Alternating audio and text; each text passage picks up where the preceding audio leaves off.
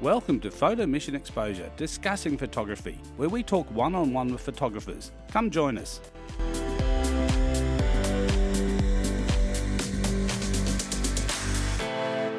Welcome to this edition of Photo Mission Exposure, the podcast for photographers. On this episode, the photographer we speak with developed a love of imagery from a very early age. She was fortunate enough to travel extensively with her family and they documented with the family camera even though she wasn't responsible, directly responsible for those images, but it did kind of start, I suppose, the spark for photography that would grow. Her real passion grew when she jumped in the water with a camera and started documenting what was under the surface. It's fantastic that we have photographers who, who will do that and, and bring those images to us because a lot of us never actually get to experience or see those sites under the ocean, which are quite amazing, and, and the range of animals that live there. Her passion is quite infectious for her love of all things the ocean and protecting it. And like I said, once we once you start listening to her story, you'll understand her passion and why she does what she does. Recently winning a major international award. So let's learn more about our guest photographer today on this episode. Our photographer is Jasmine Carey. Hi, I'm Jasmine Carey and I'm an underwater photographer. So, mm-hmm. Jasmine, when did you first when did the passion or the interest in photography? What what age did that start? Oh, I think I was from a very young age. I was always envious of my uncles taking photos all the time, and my parents. I was lucky enough to have a traveling family. Dad worked around the world, all over the place, and we were always having to take those really annoying photos. Just stand there and squint and smile, and all of that would happen. And but I was never allowed to touch the camera because it was too precious. Yes. Yeah. And to finally be able to actually take a picture and not drop it um, was really great. Um, but then I didn't really, other than the weekends and on holidays as I grew up, um, I always wanted to take those magazine pictures. Yes. And they never really turned out like that. So was it more of the wildlife stuff or, or what type of pictures? No, it just was general? just holiday travel destinations, yep. buildings. We didn't really, as a family, we didn't really go out and see much wildlife. It was more cities and deserts and I guess jungles, um, but not really animal orientated. Yeah, yeah, yeah. So, but that came they came a lot later. Like watching animals on TV was a big thing for me, but actually going to zoos or that came a lot a lot later. Yep. So, what age did you kind of own your first camera that was your camera that you were, you were allowed to shoot with? Oh, um, I did get a disposable camera. Yeah. I think it was about age nine, ten. Yep. Yeah. My very first camera that I had though was um, a play school one and when you press the button, air bubbles came out. that was my very first one. Excellent. Yeah. yeah. So it's probably worth a lot of money now if, if you know where it is. probably a collector's item. It would have to be somewhere around. Yeah. Yeah. So. Yeah. So that was, I mean, I think travel is one of those things that primes people. Like travel and photography are just things that just go hand in glove. They just mm-hmm. they work so well together, and I think that's, and I think sometimes people when you travel, you want to share that experience with other people, and, and photography allows you to share that. Yeah. I think with especially with my family, I think it was more like record keeping, or that's what it felt like. Yep. We had one person in the family that was almost always the designated photographer at parties or gatherings, yes. and it was to show the other family members what we were up to and what we had been, not necessarily like anyone outside the family. Yep. Um, but when I finally got my own camera was when I started diving, but that was still more terrestrial rather than underwater. I was too nervous to be able to take underwater photos. Yes. Everyone I saw diving with underwater photos, they just looked so awkward and they were always missing out on the animals because they'd be swimming off or anything like that. So, yeah, I just thought it just looked too uncomfortable. Yep. yep. Yeah. So, so what age was that? How old you were you then when you kind of started diving? I started diving 22, I think. Yeah. Yep.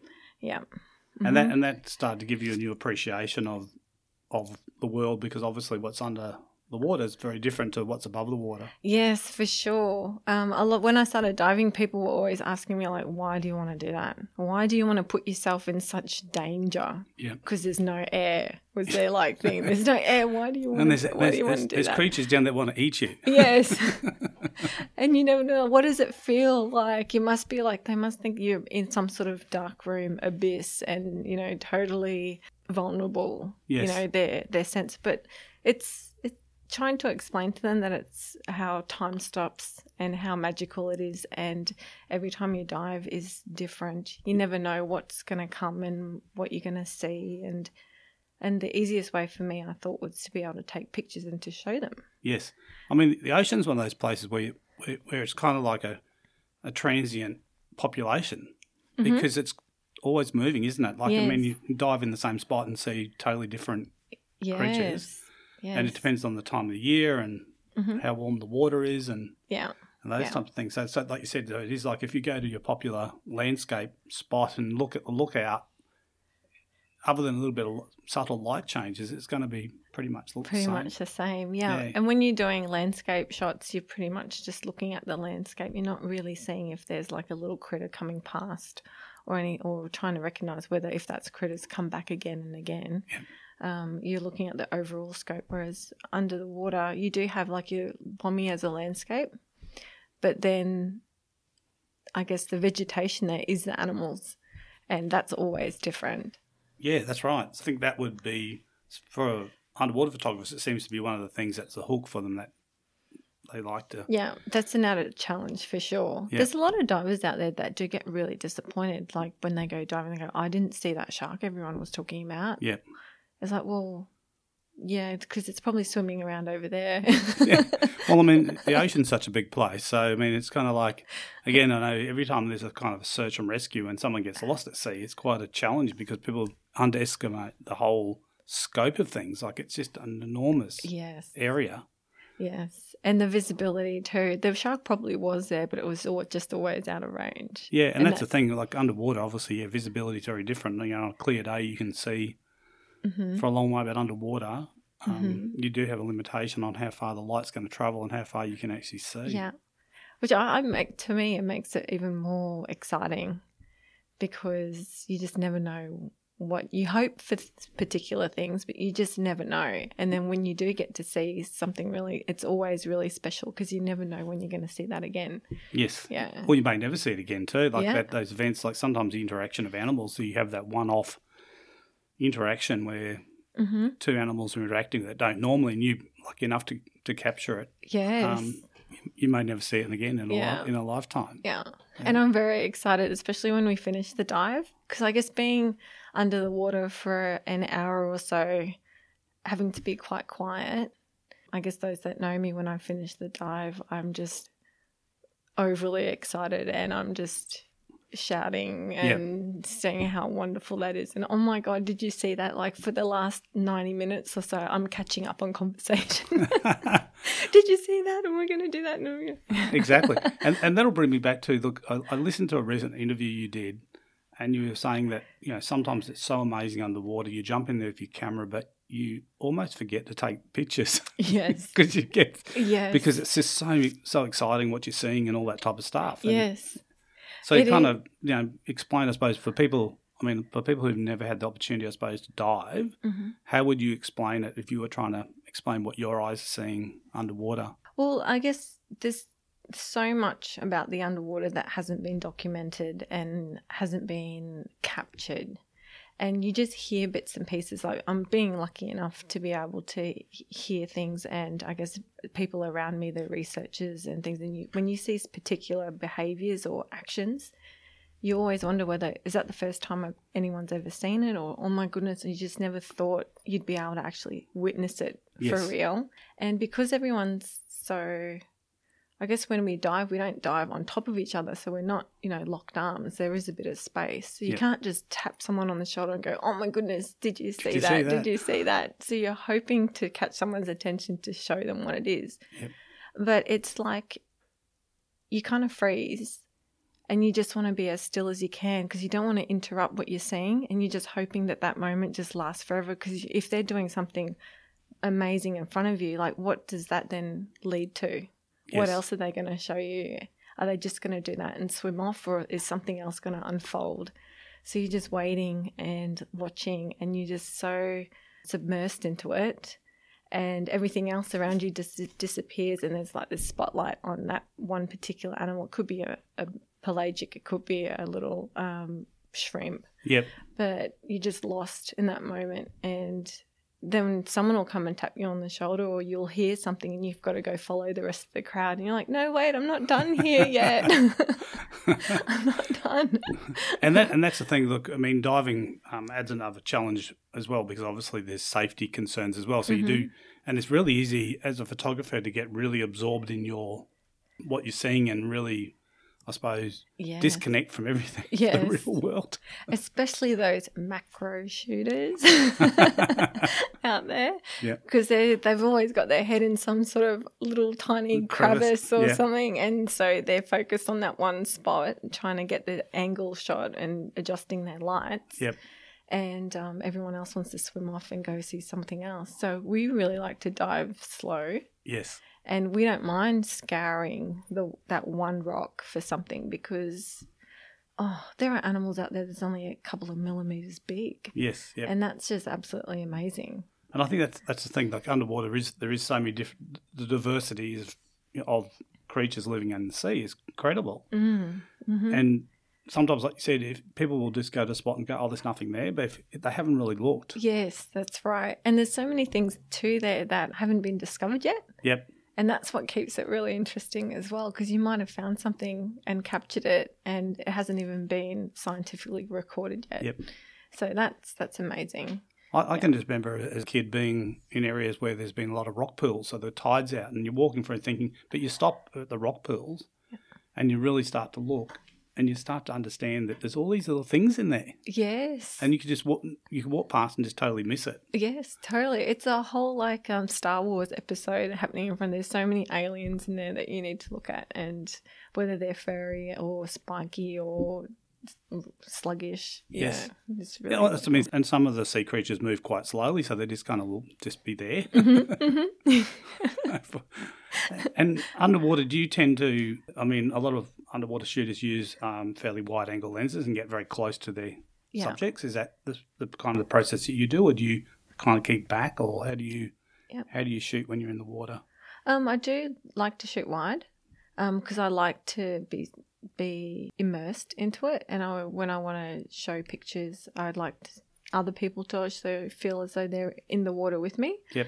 Um, but I tend to, I guess, it depends. If I have my fisheye on, I like to try and get as as close as I can. Is that like an eight to fifteen or eight something? to fifteen? Yeah. Um, I like to get as close as I can, but still having space around the subject. Yep. Because I think that gives more character to the behaviour or or to lead someone when they look at the picture to lead them to create their own story about what was happening. Yep. With macro, I really like doing macro, but even with the macro, I like to have some space with the macro because there's a lot of macros out there that are just the animal and it's got a black um, filter or vignette around Yes. it. Um, I like to give some sort of texture as to where you can possibly find it or, Yeah. you know, where they are um, in the water. But, yeah, no, I tend to like the wide. Yep. So composition is very important. Still, Yes. even even underwater, like people probably don't think so much of it. You're just trying to capture what's in front, but you have really got to still compose that shot and Yeah. set it set it up so, like you said, for the viewer, Yeah. you can give them that extra experience. Yeah, I like to try and do that. And also with um like we've been diving in so many different places. Um but Give, give us an idea, because I know you have been like a div- diversity of places, and from cold to warm waters. What's your preference? oh, it depends on what I could warm, find. warm waters. Just under the water is my preference. Yeah. I just I just really appreciate just the magic of it, the mystery of it. Well, each Um, each gives its own uniqueness. Yes, Each yes. location. uh, the grassy seaweed, you know, like the just the differentiation between over here is very rocky, but then you can go somewhere like Norway or even just southern coast where the the seaweed is it's just really different and it's more leafy and more um, broader leafed and that and you can find some seals or anything in there and that Yep. would be you know even more beautiful than what it is here. Here's big schools of fish. Um, they've got some interesting shells, more urchins down there as well. And up here, you know, you've got a bit more pelagics, mantas. Yeah, yeah, no, it's very different, and each has its own own uniqueness. Own uniqueness, and I think like the sea is one of those places that people. It's often most birds out of sight, out of mind. So we don't think about it. Mm-hmm. I mean, you've been diving for a number of years now, so you've seen, you know, the, the I suppose the the beauty there. Yep. But have you also seen some of the human influence of stuff that we don't really want in the sea, but ends up in the sea? Have you kind of seen that been yes happen yes, more often now? Yeah. Yeah. Um, I guess the the most frequent at the beginning of the year, the last dive trip that we had was in um, Wakatobi, and Wakatobi is known as for its macro. Not many um, big things out there. Yeah. Uh, but it's really pristine. Like the the resort there itself, the dive resort there itself has made a lot of work with the community to stop like uh, bomb fishing and that kind of thing to disrupt um, the the reef and the ecosystem there. Yes. But having been there, I guess from ten years ago to now, the rubbish that you've been just the plastics and that floating in the water has just gotten so they do their darndest to try and clean it up. Yes. But even while we were there with the change of tides from one dive site to the next, you could see in between when the tide was changing, all the rubbish coming in and all the rubbish going out. Yes. Yep. Yeah. And some of it breaks down to incredibly small pieces, so they're Oh, just incredibly small. And, and and and that's obviously you know when you've got animals that kind of rely on eating plankton and other stuff, Yeah. they're scooping this stuff up yeah. and they're not even aware of Yeah. it's potentially harmful for them. You've got like this tiny little crayfish that's probably about five millimeters, and they're filter feeders, so they've got their furry little antennas out Yep. In the current trying to pick up things. And when you see them pick up like this tiny little bit of plastic, Yeah. um, and I couldn't stop it because the more I tried to catch it, it was so small it kept Yes. like going in the current. And to see them pick that up, uh, I guess is yeah, it's gives really puts it in perspective of how the wider range that it's harmful to. yeah. Well, how Yeah. how us I suppose how us as humans living on the planet with all those conveniences, how they're actually the impact they're having on the wildlife. Yes, yes. And when we were walking on the beach, um, there's not many beaches in Singapore, for example. but We were going for a walk through this park, and they've got this sandy beach there. I was like, oh wow, the sand's really nice and colourful, and I was picking it up, trying to look at the colours, going, oh, what kind of shells are these? But Yes. it's actually little bits of plastic that Oh. were creating the colours in the Sand. sand Yeah. that which- had been eroded by the water and everything, and so they're not actually here um like crunched up shells or anything. They're just little bits of plastic. plastic. Yeah. So I think that's one of the one of the I suppose the things that photography's been fantastic for with um, the environment, like documenting the environment, Mm. is that photographers got in the water and they've been able to photograph these creatures, but they've also been to photograph some of the obviously challenges that these creatures have as well to make us all aware, the people who kind of love the water, are a bit Yeah. aware why why it's a good idea to ban plastic straws and Yeah. things like that. Yep. Those are real, real. I guess I don't know what what you would want to call it. Real life or real time captures have been uh, had have had a huge impact on people. But now it's coming up to.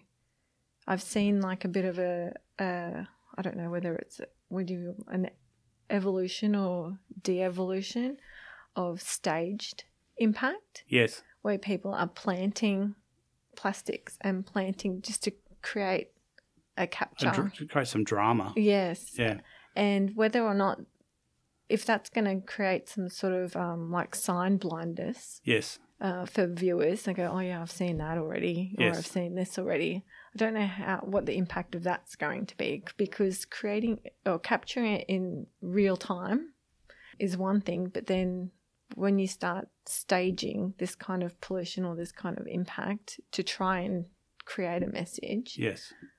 yeah, I'm not sure whether that's really It's- it's a- helping or whether it's No, I, I think it's I think it's it's not helping because I think this is what's happened in the world now. We've got so much fake news mm, that people want to get um, I don't know their five minutes of fame or whatever, so they they do something and Yeah. they can't go out and do it and capture it naturally, which they could, mm, they do it, stage it like you said, and then unfortunately, then people then look, look back at that and go, "Oh well, it's it's probably all fake," Yeah. you know, which is sad because I think that that then sends the wrong message. It's a Yeah.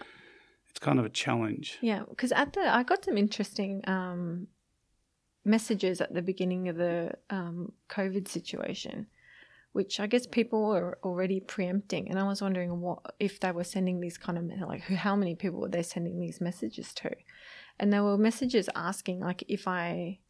They understand that we're in lockdown and we're not traveling as much. But if I happen to come across, and the wording was a bit strange, happen to come across any ocean or environmental issues, particularly involving masks, Yes. please send them through to us. Yep. I was like, well, oh, you know, what does that mean? Yeah. Well, it's interesting. There was a Oh. there was a Facebook post going around which was actually showing these masks apparently washing up on the beach, and yes. and, and oh, this is causing a problem. Like it was almost saying, so we don't shouldn't be wearing masks because we're hurting hurting the wildlife. But I, I, I, my personal thing when I saw that, I thought, mm, is this staged? I, I don't know if this is actually real. Yes, that's right. And I was like, well, that's what I thought through too when I was reading this. And it wasn't just one um, message or email, it was quite a few. Yep. It was like, if I happen to come across in particular masks. So is that encouraging? Is that if someone's thought about this news item and is that encouraging people to like stage, just throw masks in the water and Yeah. then take pictures of it? And hopefully they're collecting it back. Yes. But um, yeah, I mean, even just walking around, I haven't seen that many masks just floating around the place. No, and, if, if if you look at the, I suppose if you if you look at the pathway how the plastics get in the ocean, I mean they Mhm. start because someone drops a straw in the in the gutter. Yeah. It gets washed through the drainage system. The drainage system eventually drains into the ocean, so that the pathway is kind of that way. Yeah. And it's kind of like people aren't really dropping gu- masks in the gutter, Yes. so it's kind of like a bit of an unnatural progression how they actually would end up in the ocean. Yes, that's right. And being um, fortunate to be able to judge some photography competitions um, over the years, and you see the difference between a, say, for example, in the Lembeh Strait with the muck diving, people go there just so they can find animals in waste products or your discarded shoes or anything. But there's more and more photographs with animals in particular objects, which you can tell haven't been in the water for very long Yes, yep. uh, or they're very clean uh, bottle or plastic Yes. bottle or something that's in there rather than so that is you know it's great that people want to try and make a statement um, through the photos that they capture Yeah. but yeah this this staged aspect of it is is a bit worrying for Yep. me. Do, do you think photography in general has lost some of its uh, honesty? Yes definitely Yeah. Yeah, for sure. The it's become more I guess maybe with social media and stuff it's and with um meeting a lot of people it's become more about the person. It's like can you get a picture of me and this? Yes. Yep. You know, it's if you want a photo of this amazing whale in front of you. Oh yeah, but can you get me in the picture as well? Or you know, if if it's just when I'm when we're diving on trips, you know, if a manta comes past, can you get a picture of me and the manta? Yes. Or a lot of people have got selfie sticks out under the water, Yep. and they hadn't seen a manta before, but the one thing that they want to get is a photo of them and the manta. It's like I think uh, what's the, over West Australia it's the, the selfie of the quokkas. Yes. yeah. It became a thing. it became a thing. And then with the kangaroos too, there was a thing. Yeah, yeah, Oh, I know. yeah, It's strange, like I said, how that whole social. I mean, social media has changed the world. yeah. It's changed how people interact. It's it's changed the way. It's changed the face of photography. Like I mean, Mhm. it really has a big impact on photography and how It images are consumed. And Yeah, and it's put a lot more people at risk. Like, there's been a like, who would have thought about like um, selfie death? yes, yeah, And um, people see a picture on Instagram and they go, "Oh, I can go and do that one." So they'll go and do it. You know, there was one particular one with um, a girl. She saw a picture she, in the report when she got interviewed after the fact because she got bitten on the arm by a shark. yes, and she went to that spot to get a picture just like one that she saw on Instagram. yes, But she unfortunately got bitten. And I don't know how the original photo came about, but if that is the case that people are being inspired by people, I mean, you get photographers get inspired through a lot of people on their way. That's how you learn to mimic people's imagery and stuff. Yes. But I guess in that sense, you're st- you're the one that's still behind the photo. You're not in front of the photo trying to to capture a, a photo of yourself surrounded by by a shark pool. Well, we by- look at all the all the great um, photographers out there, and typically it's the, the emphasis has been on the subject, the the work. Like it's, that's that's the dominating thing. It's and it's almost like the photographer is standing wants to stand right back. They're not actually yes, they're not actually in the shot. they're not in the shot at all. So it's kind of like it's and it is. Look, I said it's it's a it's a crazy world. And like you know how you, how you been surviving through the whole COVID thing because this has totally changed the way like you would normally do your day to day stuff. Yes, yes, it's to- been totally different. I've been climbing up the wall to. I mean, you don't start to think that you have to be restricted to stay within hundred kilometers of your house, let alone 150. And then you know, at least now we can travel around the state. But I mean, I've always, even when I used to work in the bank, or and then I used to work in a hospital, I used to be eager to get out on the weekends Yes. um, but now so much. But now I've appreciated the littler things as well, and I've been venturing out in my backyard or in the parks around, and I've managed to find some. Luckily enough to find some cute wildlife like a, a mother possum and her little baby possum, and that's given me a project to try and capture them Yes. Yep. and um, and people have liked that, which has been great. I mean, I found it really amazing because I've never seen a baby possum like that um, before, and to be able to like, see them grow up over the last couple of months have been amazing, and just to have to reroute the trips. And it's given, we see it as a positive that we're able to try and get around Australia a bit Yes. because we're usually not here. I haven't been here during this time in the last five, six years. So we don't know what happens in Australia. and and that's what's happened. Uh, Look, a lot of people have had to pivot their whole, I suppose, careers Mm-hmm. really at this point because they travel and the and it looks like at this stage, I mean, international travel's still going to be a little while off before. So I mean, you guys, I mean, you've gone to like you said, Norway and yeah. places like Tonga and places like that. And Yeah. obviously, but the other impact is because you kind of network with people over there as well, so it's had Mm-hmm. an impact on them as well. It has. It has. Like in last year, we were in well, Tonga and Norway. We were in the Middle East, New Caledonia. We went to Indonesia. Uh, we went to the Solomons. Uh, we were only here maybe like six or eight weeks, thro- scattered throughout the year. So we did a lot of diving and a lot of shooting then, and that was great being able to network with a whole bunch of people and challenge ourselves with various projects.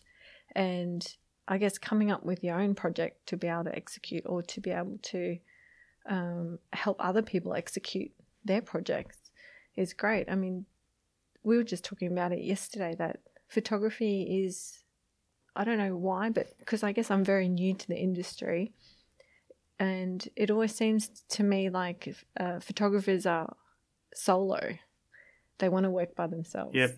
and they want to and, and I'm like, well, why? You know, and you know, being with working with Darren and then working with some other people, we get so much more done and so much more exciting challenges to do when you're working as a team and really you are um, as a team because you need your local guides you need the people that know how to drive the boats you need Yep. the local knowledge to be able to achieve the idea or vision that you have so really, it, it is a team um, environment. Yet when you look at everything, it's just like one photographer goes out and s- succeeds in achieving this miraculous photo, whereas he's got like a, twenty people behind, behind him. him. That's, that's it. It's like the Bear Grylls thing. I think you see, a, you know, he's, he's out surviving in the wilderness and he's doing all this incredible stuff. But there's a whole just him and his there's camera. there's a whole production team behind him. So, yeah, and I think that's that's that's the challenge. But one of the things I, I kind of worry about because you know you you're talking about collaborative photography, and, and I mean most people do start off as as kind of the lone wolf shooters. Mhm.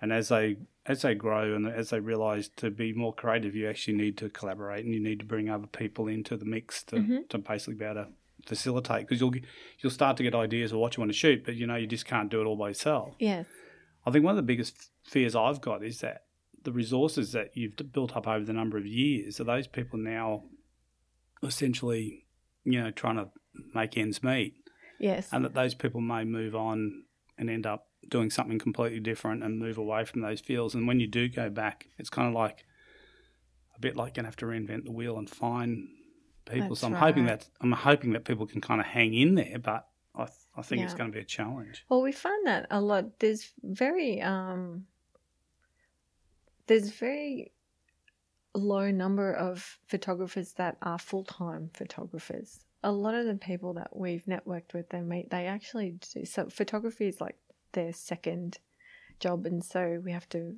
filter It's, it's like the side hustle. Yes, it is. It's their second wife or third husband or you know something.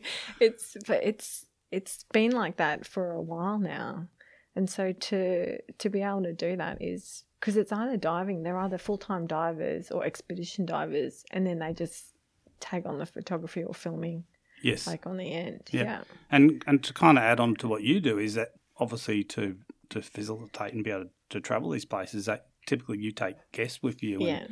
We always have guests with us. Yeah. yeah. and, and, and that's going to be like moving forward now. That's that's kind of going to be a challenge. How you how yeah. navigate through that. Well, it's been a challenge um, already trying to book on trips because we've booked on um, trips to do, like with just to go out diving. But then the dive operator would, would tell us, like, oh, I don't have enough people. I have to have eight eight people, or I can't go out because it's not worth it. Or the price has gone up Yes. you know, to accommodate for having to have reduced number of guests. So even in that small scheme of things, it's already affecting um, people. But then I guess the industry has to start redeveloping and re uh, valuing the worth of the photographers and Yes. what they can capture, because that I guess has been depleted because everybody has a camera now. Yes, everyone walks around with a phone in their pocket, has a camera. Yes. So, and, and, and that's the thing that f- photography has been devalued Mhm. because of the number of images that are captured every day. Yeah. And like you said, these days, too, a lot of the modern cameras, even a very inexperienced person can get lucky and- Yeah. and get a, an amazing shot. yeah, Nine times out of ten, the amazing shots that you see, there's a lot of blood, sweat, and tears gone Yes. to get to that point. It hasn't just been, oh, I'm going to go out today and shoot this shot, and it's going to be amazing, and everyone's going to love it. yeah, The reality is that you shoot and shoot and shoot and shoot, and then eventually you get to that point where you do capture something special. Yeah, that's right. And if uh, news media is struggling at the moment, then usually photography and news media goes in hand in hand. So that's going to be interesting. Yeah, and I, and I think social media has been it's it's it's that double edged sword for photographers. Mhm. It's great when it's kind of working for you, but the trouble is the content you're creating that then it kind of people can get editors can get access to so much content. Why pay a photographer to go out and shoot whales when I can just get some yes, images that Yeah. people have shot and just posted and, and use those for free. for free. That and that's the thing. Like you know, it, it costs a lot of. I mean, come to landscape photography. If you're doing landscape photography, you can have a good tripod, a good camera, and a good couple of lenses, and you're you're mm-hmm. done. Yeah. To shoot underwater, it's a little bit different because you need a bit more specialized gear, Yeah, yeah. and you have to get there. You have to get there. Yes, yes. And all the conditions. There's so many more parameters that need to line up for you to get a for you to get a shot. Yeah, I mean, on a wind on a very windy day, you you can still go out and do some landscape photography, Mm-hmm. but it may not give you the most ideal ocean conditions to go shooting. Yeah. So you may, and again, I know a lot of times when people have tried to shoot something that you know they've gone out time after time after again and just come away with nothing because the conditions just weren't favourable. Yes. So Yeah. it's kind of a, a those extra challenges in there. Yeah, definitely. And the animal that you're looking for hasn't turned up. That's it. So earlier this year, you you had some success with a, an image that you shot. I'd like you to kind of talk about that because I think that's something. I mean, obviously, you'd be incredibly proud of it, oh, of yeah. that achievement. So, do you want to just kind of let people know? Oh yes, it was. Um, yeah, so I won the um, grand prize for the HIPA Awards, um, and that came at a really nice surprise. I guess people ask me how do I know, how did I know which picture to enter, and it's like, well, I haven't. I'm I don't know why, but this um, competition came by, and I thought, oh yeah, it's about water. I'll give it a go. Maybe I should start entering some competitions. It's not. It's not just some little competition. well, I didn't think it was as um, as prestigious as, as what I thought. I thought, oh yeah, it's got a water theme, and yeah, I will try and do that. I so I just en- entered into it, and I entered an image which I did t- take recently, just the season just gone. Yeah. And when I saw it, it was something in it about it just resonated with me and I was always thinking about that picture and I thought I'd save it for something. I'm not going to post it yet, Yes, you yep. know, because I'll save it for something and then I thought, oh, okay, I'll enter it into this competition because I didn't know um, what other one I would and this is the one I liked. Yep. Um, yeah, and the day um, when I took that, it was just a wonderful day. It was windy, it was rainy and overcast, and the mother was really beautiful, um, being vertical, and that's not a very common position for a mum. yep. And with her belly showing to us, she looked so vulnerable, and the calf was really young and very coy, very shy. Yeah, and it just pleasantly. And we had guests in the water just watching, and it was just really beautiful the way it unfolded. Yeah. Because that's one of the challenges too. Because once you get in the water and you kind of get your position, Mhm. The animals are moving around and you can't really direct them. They're not like models. Can say, "Can you just slip over to the left a little bit?" The light's a little bit more here. yeah. So it's kind of so it's kind of like sometimes that uh, all your stars have to align sometimes. Yes, and you've got to keep. Well, we had uh, I had four um, guests in the water with me at the time, so we all kept nice formation. And because the calf was really young, we didn't want to go too close. Well, because we didn't want to interrupt whatever behaviour that was um, happening, and the mum was really relaxed, and Yep. the baby was really relaxed, and yeah, no, it was just really beautiful. And the more we were in the water with her, she seemed to rise a little bit closer to the surface, which showed to us that she was really comfortable with us just being at that exact distance, Yep. you know, not so close. We were probably about 10 or 15 meters away away from her. Yep. And um, yeah, she was just really comfortable. She didn't really bat an eyelid at us. Yeah. So that was just one of those shots you were just. I mean, when you took that shot and you looked at the back of the camera, Mm-hmm. sometimes people say they do their little happy dance. Yes. well, I had my fingers and toes crossed for when I go you know, back and download in the afternoon. Yep. And it was just that whole interaction and being with with that mum and calf that day was just really excited. When we got when we got back to the boat, I was, I was like, "Oh my god, did you see that? That was so beautiful the way." And then everyone on the And I remembered to press the shutter. I got the shot. It was really beautiful, yeah. Because as she came up to breathe, she would stay completely vertical until um, the tip part of her nose was sticking out of the water. It's like she was almost um, checking the temperature because it was rainy or a bit wet. and Yes, she was yep. taking the temperature, and then she would decide, okay, yeah, I'll come up, and then lie completely vertical, and then she would have her breaths, and then she'd move forward a little bit, and then go back down, and then reposition herself to vertical again. Yeah. Yeah. and and you were fortunate enough to kind of be able to witness all that Yeah. unfolding. yeah. Did you see that? Did you see that image building in front of you, or did it? How did it kind of? I did when um if at first when we first looked um hopped in the water and we found her, she did actually have her back to us. So it was just pretty much because it was a dark day or overcast day, um you would just see the grey with the dark darkness of the blue water. Yes. I was like, oh, if a bit of rim lighting would be really nice. So I could- Come on, quickly get a strobe around the back. Could around the back. It would be really nice, you know, just to separate her from the background a little bit. It would be really great. And then if she could turn, I said, oh, we were like, I'm wondering how much white, because in Tonga the whales are all different shades of, of grey and, and white. The proportions are. yes. Um, but she was really nice. She was she wasn't very too um, white patchy on her top half. Yep. She was quite solid, and but she had a really nice bright white belly. So when she slowly turned around and kept turning around, it was like, oh, that's really beautiful. Now if you can be really symmetrical, then she had like a perfect bit of barnacles there just under her chin, and then yeah, when the light, when the clouds started to separate and the light started to come through, it was like, oh, nice. Now you just hope don't come too much through because you don't want too much backscatter if there's anything, you know, yeah. yeah. That's no, it, because I mean, lighting obviously underwater, it's hard to control. very hard. Yes. Yeah, and Yeah. and so you, I mean, you predominantly shoot with available light. Yes. Yeah. Yes. Yes. So do you ever shoot with strobes or anything else or Uh, lights?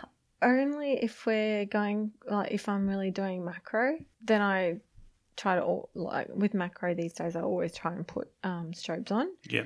Even with a little bit of.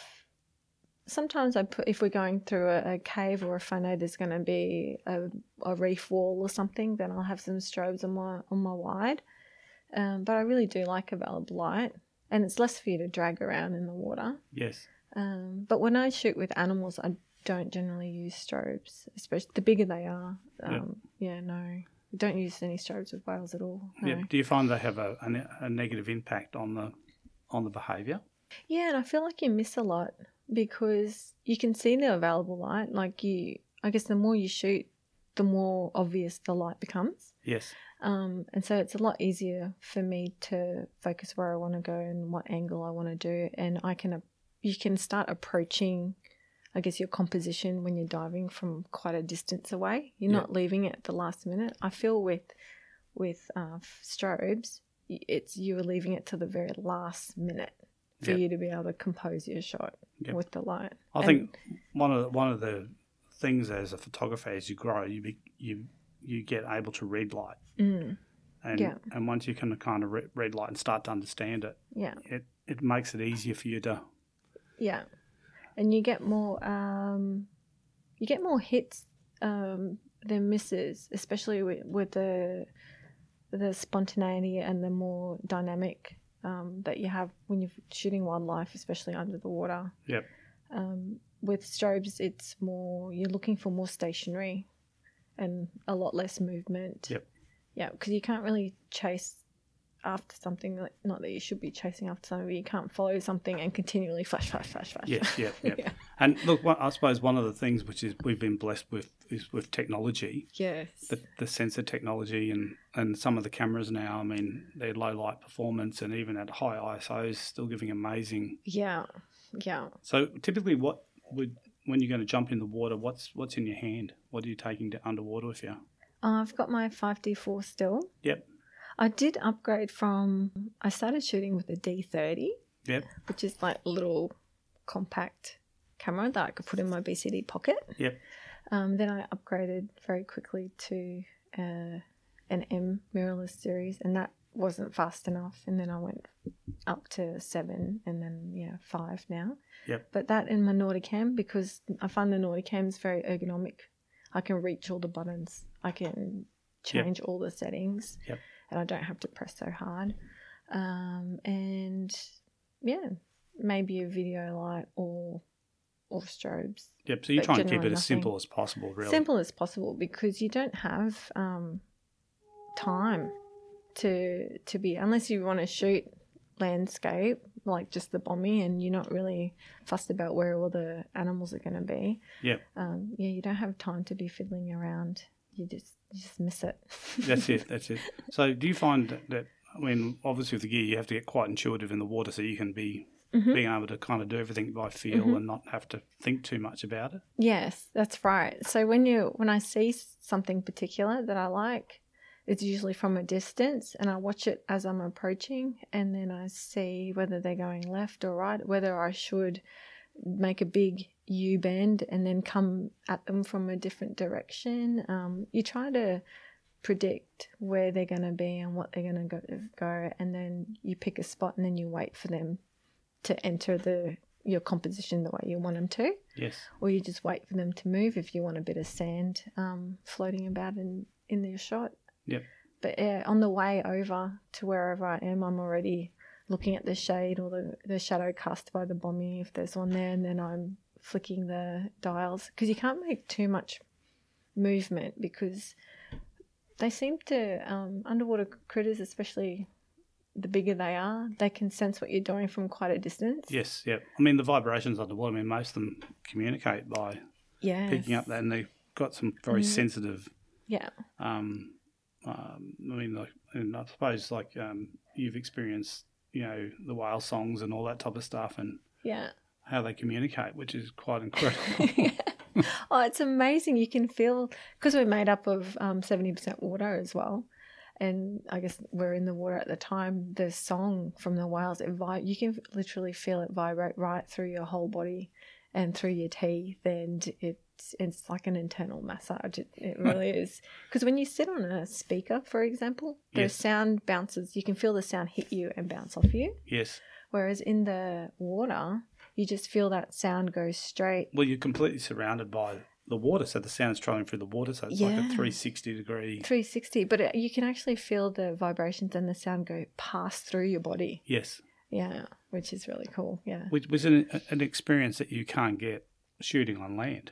No. no, That's can't. kind of a unique, one of the unique benefits of, of diving Mhm. and shooting in that environment. Yeah. Yeah. So, so what you, you've had some success now as a Mm-hmm. as a as a photographer, and what would you give advice? Would you give say someone who was thinking about they want to go into photography and they've particularly seen some of the shots of the whales and they've seen that underwater shot and they really like that. Is there anything Yeah. that you can think of that would be useful that you might have, if you had known a while back ago, that make the pathway easier or? Oh, I think in hindsight, I guess I wish I would have had the courage to start shooting earlier. I shouldn't have been so fearful of being uncomfortable um, Yep. in the water with camera gear. But I think being able to Was that in- just was that the fear of taking not being able to get the shots? Is that what you, your confidence level, or was it the? It wasn't, I guess, well, at the time, it wasn't really about not being able to get a photo. It was about they just looked so awkward and they couldn't get their buoyancy right. Yeah. And they just looked like they were fumbling around and things were getting caught here and there. And it just made their diving look so uncomfortable. But I guess you learn that with time. So I was. I think looking back, I think, you know, I started photography when I did. I can't do anything else about that. But it gave me I know um, I know the animal. It gave me more time to learn about the animals more, their behavior more, to Yeah. predict their movements better. And I think that's with underwater especially, you really need that. That helps a lot to be able to know their movements. yes, I, I think re- researching your subject is is Yes. quite. I mean, you talk people who do like bird photography, pick up the visual cues from from the birds of when they're going to take off and when they're going to do things, and they do some predictable yes, um, things. So um, I'm assuming that you've spent some time trying to learn about the. yeah, definitely. And to know how close I can get to something without disturbing what it's actually doing um, is is also important because you don't you don't want. Uh, I see a lot of pictures out there that people go, oh, you know, it looks great, but it's really the animals shocked or frightened, or Yes. you can tell that they're oh they're actually going away. They're not com- oops sorry comfortable in that particular area. yes, Um, so yeah, with a lot of uh, the whale shots too, sometimes you know that that whale's just passing by yes. or just you know going away. Yeah, yeah. And So you, and you kind of always want to be that kind of fly on the wall, just just not influencing it. I, I like those. Well, personally, I like those pictures where it feels like there's no one else there. Yes, yeah. Yeah. So, Yeah. so you've been to some amazing places already, but is there somewhere that you haven't been to that you yearn to get to to, to photograph? Oh yeah, I want to go down in Tasmania. Okay. Yeah, I want to see some southern right whales. That's pretty close, isn't it? Yeah, It, it is. It, it's probably it's probably one of those things that's that's going to be possible in the in the not too distant future. Not too distant future, yeah. You know, and I'm not worried about the cold anymore because I've been in cold now. So yes, yeah, we've been in. Norway. We've been in, Yeah. and um, I'd love to go to Oman, the Yep. Gulf of Oman. There's a resident pod of, there's supposed to be a resident pod of um, humpbacks there Yep. that don't actually migrate for feeding Oh, or for birthing. So, well, that's so far, it's uh, one of those urban myths. yes, yep.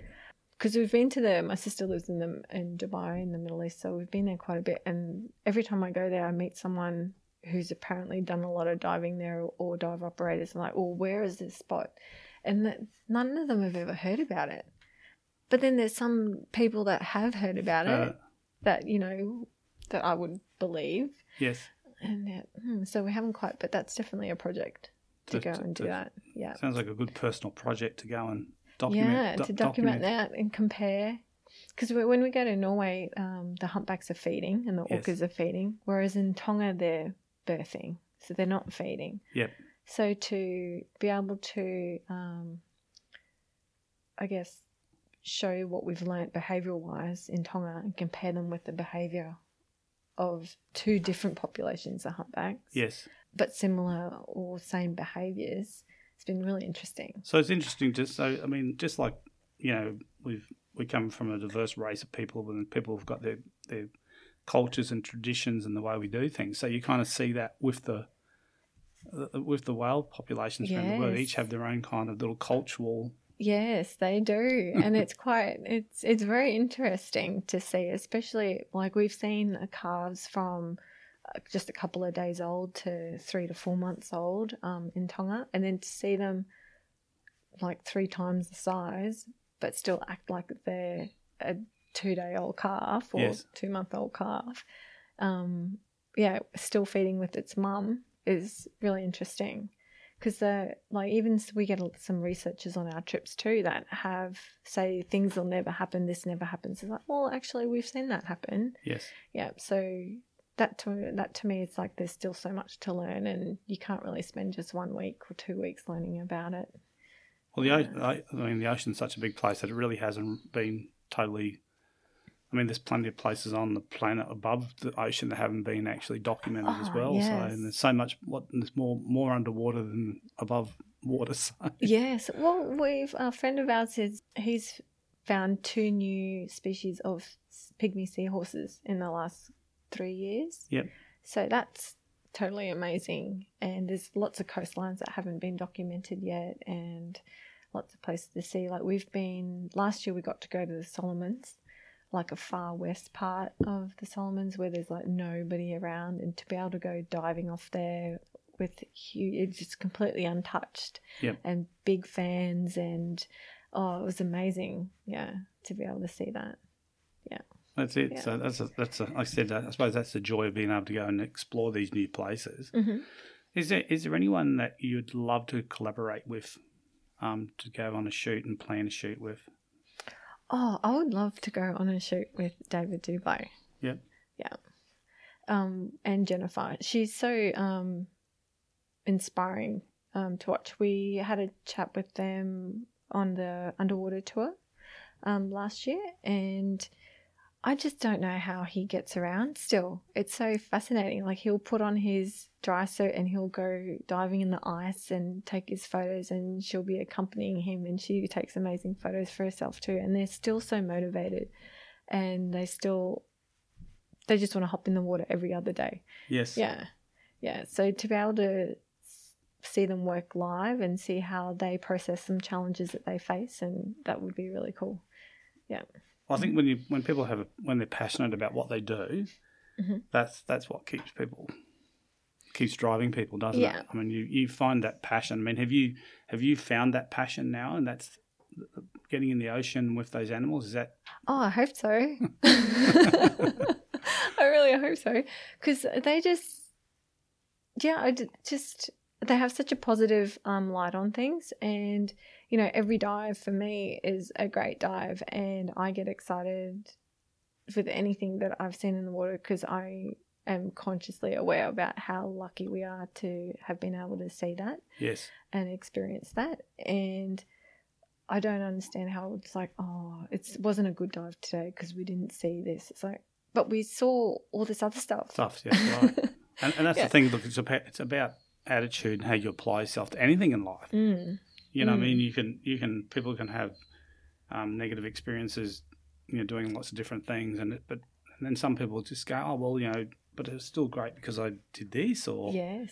I got to see this, or Yeah. something different, or like you said, or And these two, um, David and Jennifer, they have uh, like a lifetime of experiences together. All the challenges and all the success that he's had, and yet he's he's not a stuck in stuck in the mud at all. Yeah. Like he's open to new ideas Yeah. and new concepts and new technology, and he has a really great foundation about you know how how traditionally to take a photo yes, um, but the experimental way that he's he's always a forward thinker as well, which is really refreshing too.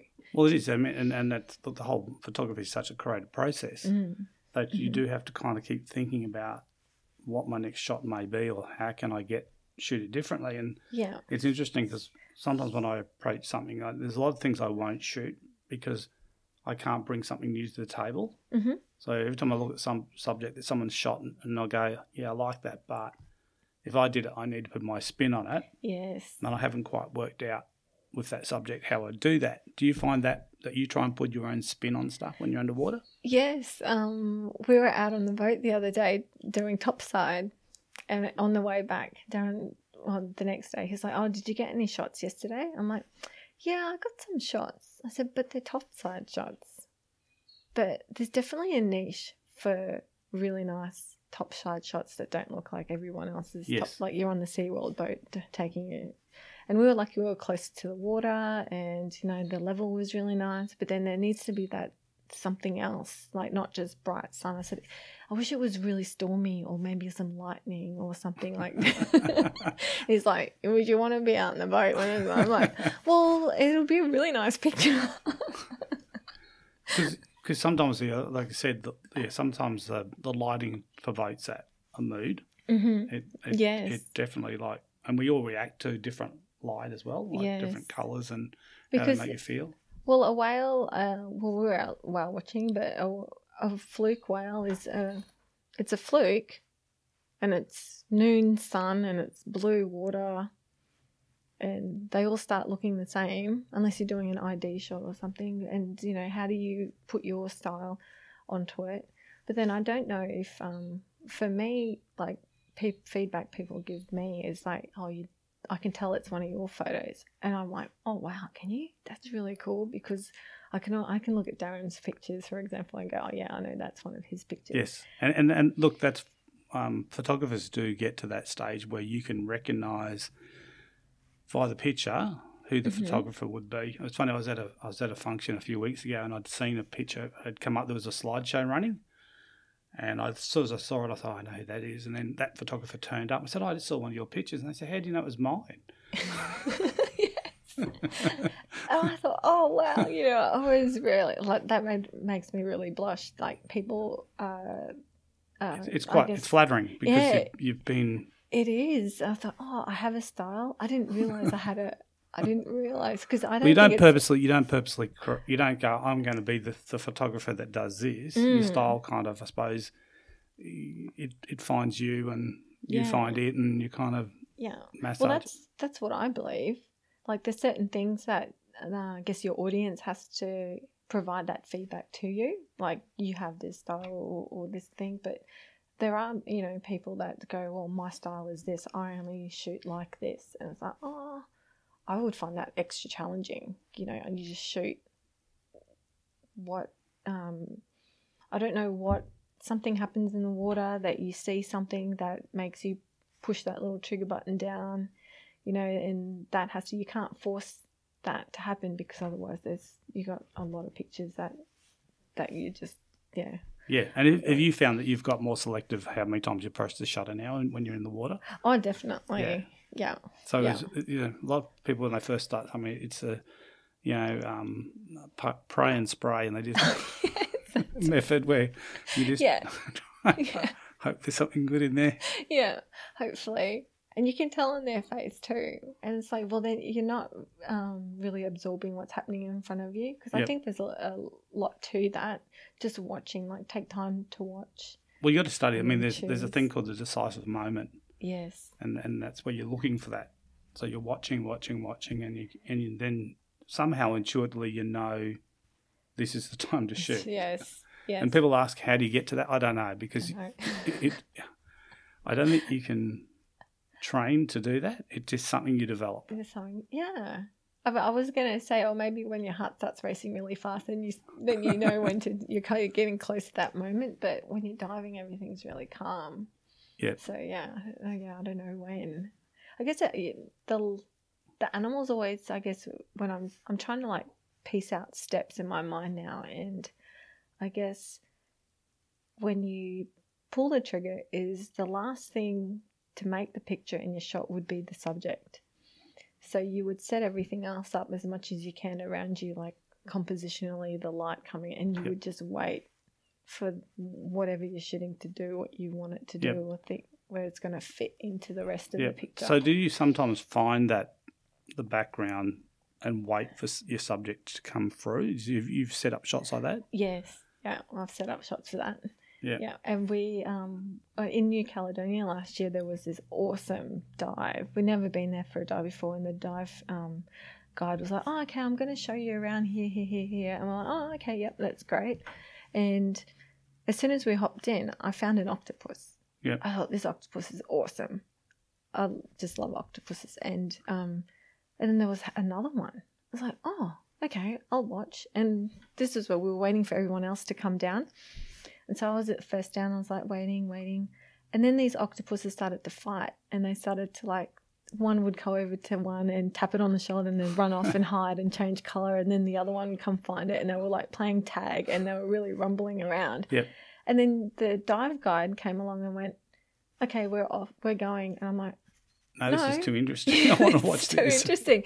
And she's looking at me like, "What are you? Are you crazy?" I said, "There's so many spots I want to show you," and we're like, "Nah." And then I looked at Darren and I'm like, "We got two octopuses here," and he's like, mm. "He goes." We'll stay here. You can take everyone else around. and we spent a lot the next 80 minutes following these two octopuses around, watching them fight Yep. and hide and play tag. And we got some really cool photos and footage and Is, stuff. is that unusual behaviour for octopus? yeah, Yeah. yeah, yeah, And again, it's great to be able to document that that, Mhm. that unusual because you know previously people have thought they might have been a very solitary creature that just kind of kept to themselves, that they didn't interact and that type of stuff. And Well, for them to be normally when I find them, they're in squished in some sort of hole, and you only see like a little part of them. Yep. But for them to be hiding uh, behind an anchor and a wreath and changing color and scattering around across the sand, hiding from each other, then finding each other, and then climbing on top of each other and uh, blowing. One of them kept blowing themselves up to be really big and going bright purpley, and then the other one would like go all white, and they would be just out and about, really fighting for this territory. It was really cool to see. Yeah, yeah, yeah, Uh, and uh, again, so that's one of the, I suppose, the uniquenesses of of being in the ocean and and being uh, an underwater photographer. That really that the shots that haven't been there's still shots that haven't been shot. Mm. So you've got the opportunity to get those shots that no one else has ever taken. yeah. Well, I hope so. Yeah, that'd be great. And then she's like, at the end of it, the dive guy was like, "Oh, were you guys okay?" I said, "Yeah, that was the greatest dive. That was so fantastic. We watched those octopus because you just watched like two octopuses for like eighty minutes. Yeah. Yeah, that was really good. I think sometimes people don't don't always always get the photographers, and, and sometimes, like I said, it's it's you, you'll see something that you just want to kind of absorb yourself in yeah, and, Yeah. and, and watch, and watch. and, yeah, and other people just don't don't get it. So I Mhm. mean, there's different styles. I mean, obviously, photo- every photographer's at different levels yeah, with Yeah. what they what they're trying to achieve and what they want to get out of the photo. Like you said, you, would- you you mentioned earlier, a lot of people, oh, get me with the ray when it's stick, you know, it swims past. I want that shot, and that's all they're interested in. yes, Yeah, they're not interested in yes, in, yeah, in getting any other shots. yeah. Okay. I don't know where that comes from though, because I, I assume that when I started diving, like everyone would be really interested in The reasons for them being in the water is, is, is for the wildlife. is for yeah. the wildlife. Yeah. But then there are, are some that just really like to swim around and Yep. just you know swim around, and yeah. I mean, if that's that's what they like. That's well, that's what they that, like, that's yeah. what makes us all unique, isn't it? Mm. We all don't like eating the same food. We don't, you know, Yeah, that's watching right. the same type of movies.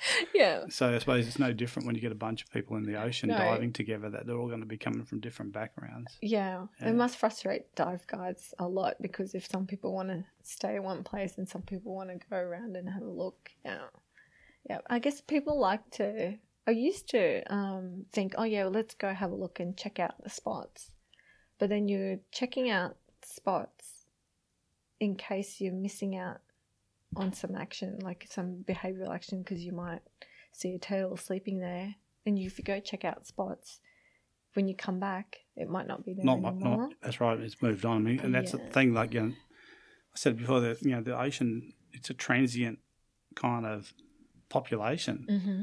that quite often some I mean some things are kind of territorial, but Yeah. other things Other things will go where the food is. Yes. Just yeah. follow the food chain around. Mhm. So, Jonathan, it's been fantastic that you've been sharing some of your experiences. Oh, thanks. Where where would people be able to look at some of your stuff? Where where what type of things are you on? You on the different social Oh. media platforms and that Yeah, I have stuff? a Facebook page. Yep. Uh, with which is just it's not it's a combination of everything. It's Yep. not very oceany.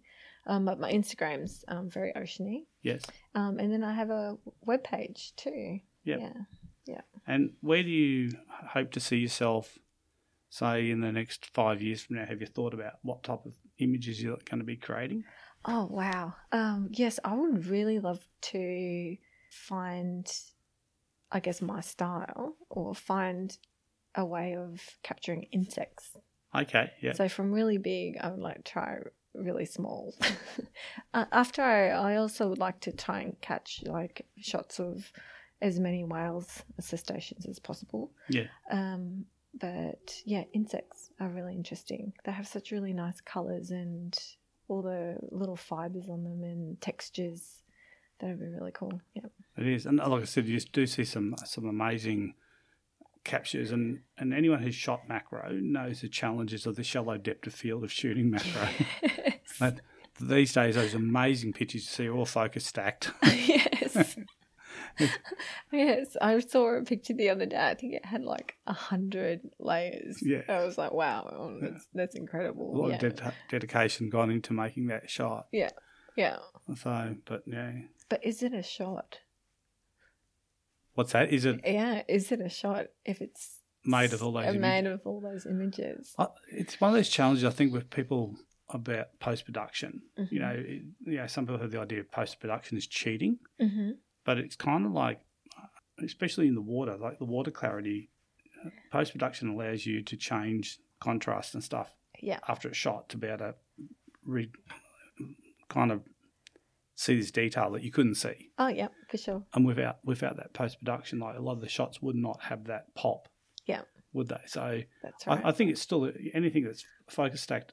It's when it's um, when people stage wildlife stuff. That's kind of and try and pass it off as it's an animal in the wild. Oh yeah, when they do composites of like a, a clear water in the Bahamas and then like the, oh, a Queensland whale. yeah, yeah. Like it's like, I think, but I think the using techniques where you can't, with it, with the limitation is the camera, the lens, like the depth of field, so you can't yes. you can't photograph that inset pin sharp from front to back. Yeah. I think I don't think it's cheating. I think it's a tool. It's one of Yeah. those tools that you can use to Yeah. to enhance the shot. Oh, it's great. It creates so much more detail. Yeah. Well, I think it, it draws the viewer in more hmm because um, even though we can, uh, Uh, with our eye, we can look at something and we can kind of scan it backwards, forwards, and we Yeah. can see all the detail. Yeah.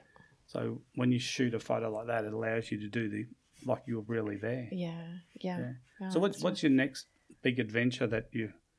I know it's hard at the moment with COVID, but I think you you're heading off shortly to do some whale watching and Yes, we're on our way to Hervey Bay. Yep. Um, and it's really exciting to be to try and get in the water with some whales. We'll see how Queensland does it. yes, and to be around, I guess, people we haven't seen for a while. Yeah. But then after that, we'll be, we've got some plans on going on a, a boat actually and going to shoot some of the, uh, out at the Swains or on the Great Barrier Reef for a few weeks.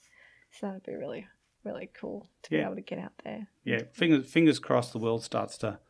We, we get a vaccine or something happens and we start to get Mm-hmm. um, some normality back in. Oh, for sure. Otherwise, after that, we'll probably try and, um, I don't know, maybe we can invent an actual underwater camera, a real one. Yep, with some incredible incredible depth of field capabilities, incredible low light capabilities. Yeah, one that doesn't need a housing or anything. Yeah, it's, it's, it's that's right. You can just jump in the water. Don't have to worry about it. don't have to worry about it. Yeah. Fantastic. Well, look, thank you again for coming in and sharing that with us today. Oh, And I just hope your your adventures, and we hope to see some more amazing. oh Amazing thanks. underwater shots. Thanks for having me today. It was great. No worries. Yeah. Thank you. Thank you. See ya. Bye. Thanks for listening to this episode of Photo Mission Exposure. If you liked the episode, please leave a comment. Also, you can follow us. Don't forget to tune into another episode soon. Thank you.